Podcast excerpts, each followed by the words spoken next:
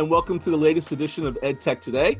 I'm Kevin Hogan, your host, and with me today is Lupita Canettle. Canettle. Uh, Canettle. Yeah. you got it. Uh, Lupita and I have uh, known each other for a number of years. Uh, you've been with Seven Mindsets, which is a, a social emotional learning organization, since about 2017. But as we said before the recording, we've known each other from trade show floors from when you worked at uh, at Promethean and, and Apple and uh, even uh, Electronic Data Systems, right?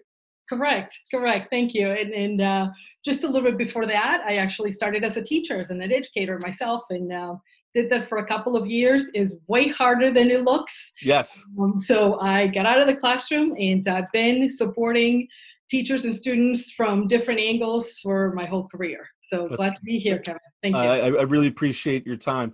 Uh, and one of the reasons I really wanted to have you on the show uh, had to do with the phrase social emotional learning. Now, that's something that what I call BP before the pandemic was a was a pretty hot topic anyway, right? It really seemed to have been something that was coming to the forefront uh, for districts and schools to think about when it comes to the education of, of their students. Since the pandemic began, we're in DP during the pan- during the pandemic. Um, it has accelerated even more to mm-hmm. my conversations with educators. Is that that's number one? I mean, especially in the spring, all that mattered the, the test didn't matter, the curriculum didn't matter. It was about connecting and making students feel safe. So I'll assume, and I'll let you uh, get started and tell us a little bit about uh, Seven Mindsets. But this has been kind of like your moment, right? It's it's been incredible, and um, but I tell you what, this is something very natural for teachers.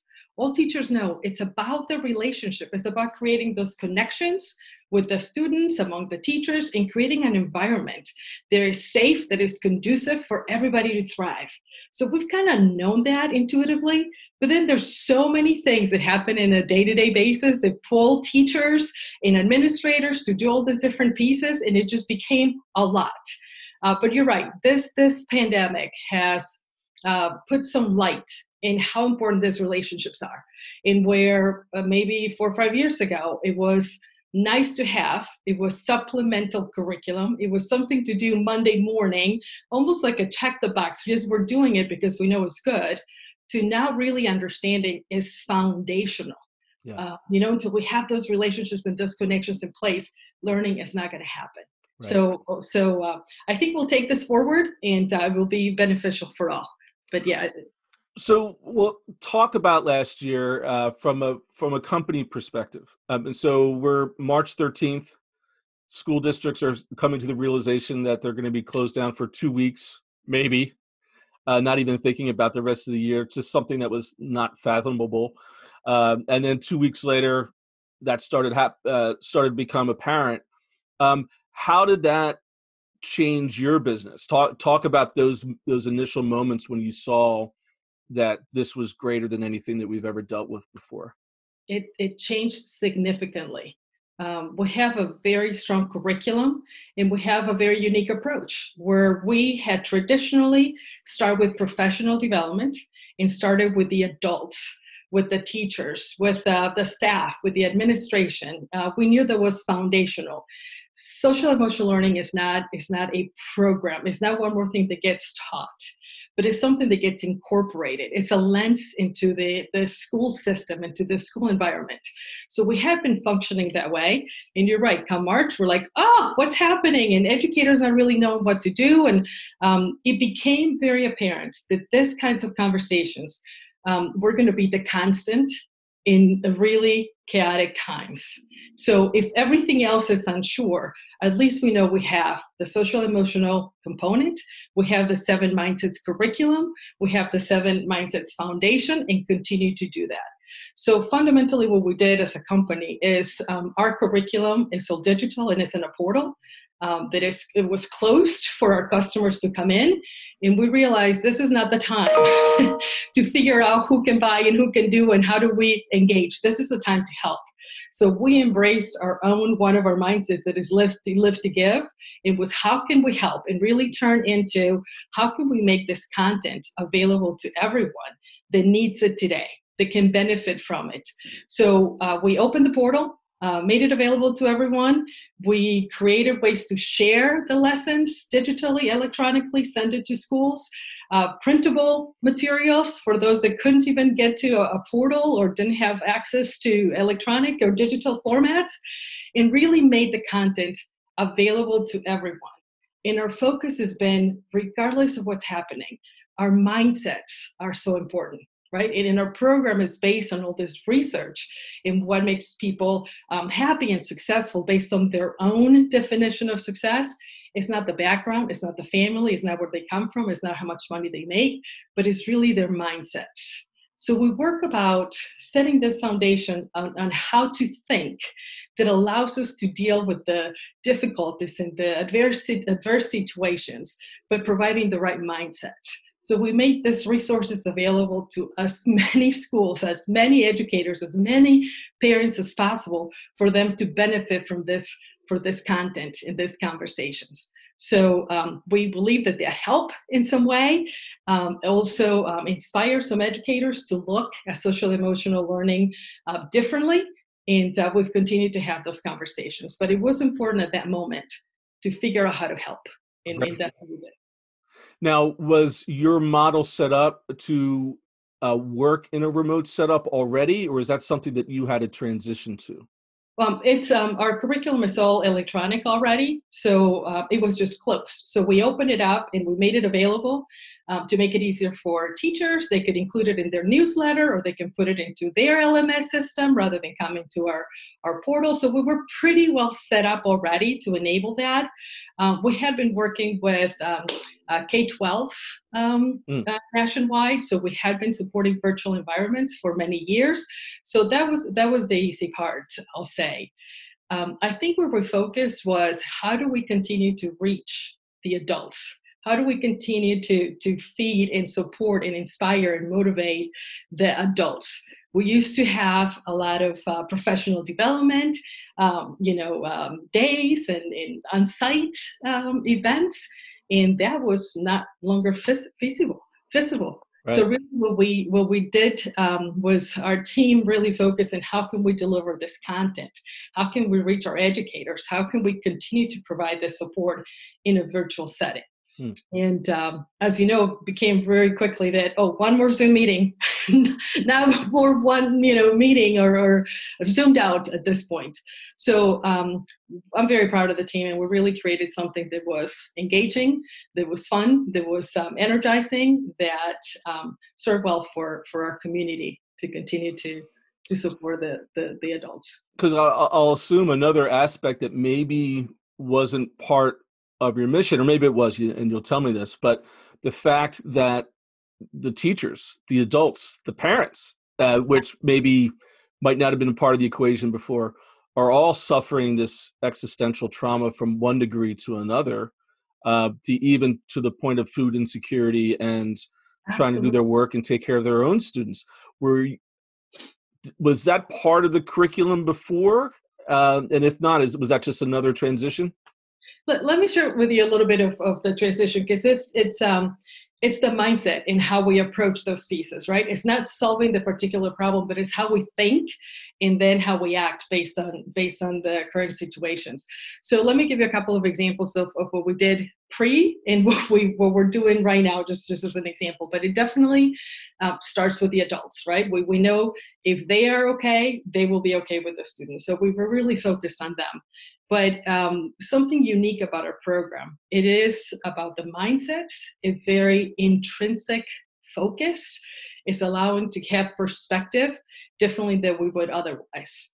So when we work with um, uh, pre-COVID, I would visit a lot of schools, and I visited this one school here in Georgia, and um, spoke with a teacher that said, you know, the the seven mindsets have really transformed my life at a personal level in the example that he gave me as a year earlier, um, he was $20,000 in debt with his teacher salary and everything that he needed to do, and he didn't see a way forward. A couple of the key mindsets that help him one is everything is possible, and we talk about act and adjust and just have a different view. Another mindset is 100% accountable, you know, own your decisions and, and, and move forward. And he said those two mindsets had such an impact on his life that a year later, here he is debt free, moving forward with a plan that he never thought it was possible. So at that point, it's not about teaching the curriculum, it's not about completing the activities, but he had an inner drive to convey this mindset to his fourth graders so they have the tools to be successful. And it's super powerful because this is not, again, one more thing for the teachers to figure out how to fit into their schedule, but something that they adopt themselves personally and then share it with their students. So that's that was the conversations that we were having already. I'll fast forward to last week. Um, we did a couple of uh, trainings and uh, different places, and we had this gentleman that after the training, and it was a virtual training, um, about a, you know an hour or so. And after the meeting, he said, "You know, I've been teaching for 25 years." And I have to tell you, wasn't looking forward to this training.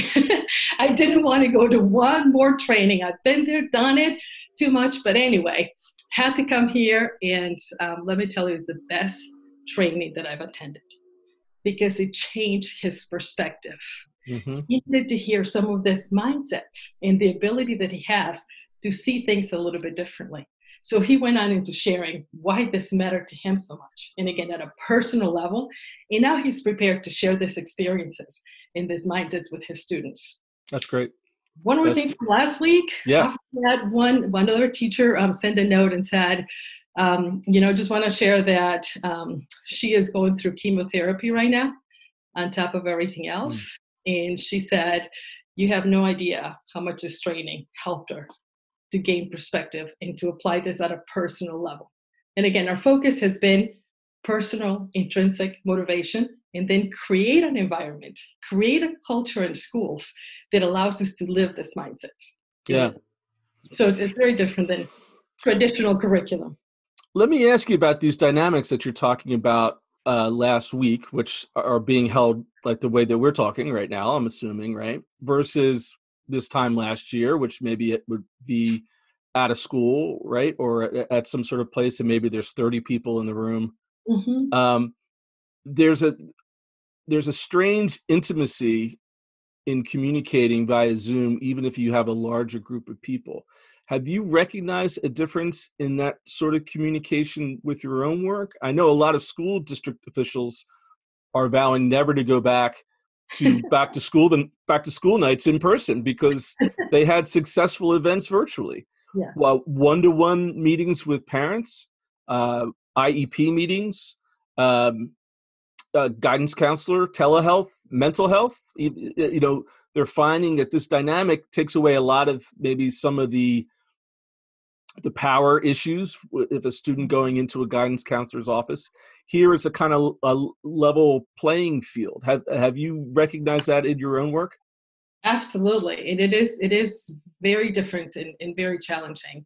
And um, i believe there's no real replacement for uh, in person in, in a face to face right? But given the circumstances again we act and adjust. And um, so we went on to designing an experience that um, was very interactive and would take advantage of the technology that we didn't have otherwise you know prior to it.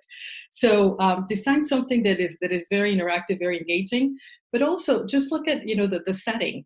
Um, in many cases it gave us a view into the personal life of not just students but the teachers right? What's in the back wall just a little bit of your pet kind of coming here. So it allows us deeper connection in a different way that we did before when we were in a classroom. Mm-hmm. so just, just taking that in. And from a technology perspective it's been interesting um, how to for example engage on on chat or peer discussions in an electronic way. And just like in a classroom, sometimes you have the quiet student, the shy student that maybe didn't participate so much in class. We're seeing that we can create safe environments where teachers and students can feel comfortable sharing, and sometimes more than they would have done before in a chat. Sure. So a lot of what we did was created dynamics. So it's not one on one. You don't have a presenter talking or lecturing to the group, but really create the level of interactions where we have someone checking in the chat, putting in comments, creating activities, bringing in music, different dynamics to really create a different experience rather than try to duplicate what we would have done in person. That right. would we had to adapt in a different way. So let's go back to um, our earlier conversation about uh, before the pandemic and how social emotional learning was um, sometimes considered supplemental right or even extracurricular it was a, it was a nice to have mm-hmm. um, and now that that's essential something else i remember from those times is that you would see certain schools within a district or certain districts especially if they were smaller districts uh, and to be honest maybe wealthier districts uh, who might consider it a luxury um, to, to have this sort of thing there would be pockets of SEL innovation. Mm-hmm. Um, obviously, because of the pandemic, we see that the, the need for this is something that needs to be scaled and it needs to be something that permeates every district at a certain extent. And it has, but uh, there are still hiccups and obstacles on the way to that happening. Can you talk a little bit about your mission to, I assume, scale these uh, these mindsets and this sensibility so that it can go from a single charter school with a, an energetic leader to a giant school district which is stuck in bureaucracy yeah absolutely and um, and i think the key is that it needs to be a very intentional uh, decision a very uh, specific focus to make this a priority right? Because you're right, SEL, SEL, SEL, but it can't be just about that. It can't be just about checking the box. But it, and I think that's what the pandemic has brought an understanding that this is deeper. This is this is foundational. You know, this is a necessity. So um, we're we're doing a lot of things, and every school is at, at a different point. So we work very closely. We have our coaches that we uh, partner with each school to start from where they are you know um, you can say the best way to to bring social emotional learning is through an integrated model that includes the professional development that includes the curriculum that includes the activities the ongoing coaching the correct the uh, community. That's great but some schools may not be able to start there. So if they can start with the teachers we start there. If they can start with um, a couple of lessons we start there. So it's really taking them into this journey you know, and agreeing and, and the vision where we want to get and start working with them where they are, understanding that this is going to take time, intentionality, um, and, and, just take them to the various steps from where they are. We work really close through schools to understand what are they experiencing, where is the problem? Is it uh, morale? Is it teachers? Is it tardiness? Is it grades? Is it community involvement? And then really create a plan that allows them to incorporate this, these concepts in a way that makes sense. So it's not, I would say, it's not one program, one solution, one answer. This is the five steps, but it really needs to be customized to the environment um, of that school already. Right. Now I knew that the uh, the toughest part of of this podcast was going to be to stop talking because there's so much to talk about to get together. But I do want to wrap it up by asking you kind of a glass half full question. Um, I, as we look towards the fall and what we can only hope is a new normal to where students are, are back to back to work in person maybe some hybrid is sticking around maybe some students have decided to stay remote uh, where would you like to see the state of play of social emotional learning in the in the in the near term and then ultimately in in the long term if we look at this experience as kind of an acceleration of something mm-hmm. that was already becoming popular mm-hmm. that's that's an excellent question and i wish we had this is the answer this is the recommendation right but it is is something very important to to reflect on um, I, I do believe that we are having the conversations now um, so that whether the fall happens to be 100% face to face, virtual, or any hybrid model, to make sure that we understand a starting point and uh, recognize that teachers are exhausted you know that they're caring so much. Principals are exhausted. Administrators are, are exhausted. So we can't go on as business as usual or whatever new normal but it's really going to require a very intentional focus to pour into the teachers and a lot of what i'm hearing i'm sure you're too kevin is um, the teachers feel that they're not doing enough that they're not good enough and, and, and, they're doing so much and such wonderful things so we need to we need to work with them, fill them back up, knowing that they are enough. They're doing a wonderful job. And it's not just this positive, you know, toxic positivity, everything is great, but just really the, give them the tools, the mindset, and I think the time, intentional time to build these relationships, teacher to teacher, admin to teacher, student to student, parent, really intentionally take the time. There's some phenomenal principals. We were in a school lab last week where the principal has made a commitment to take half hour a day to have a one-on-one conversation with the teachers. Not about the work not about where the metrics are but are they doing okay? Is there something that they can help? How can they be working together? Are, you know just just take that intentional time to make sure that we're okay. And i think that goes for all of us yep. you know?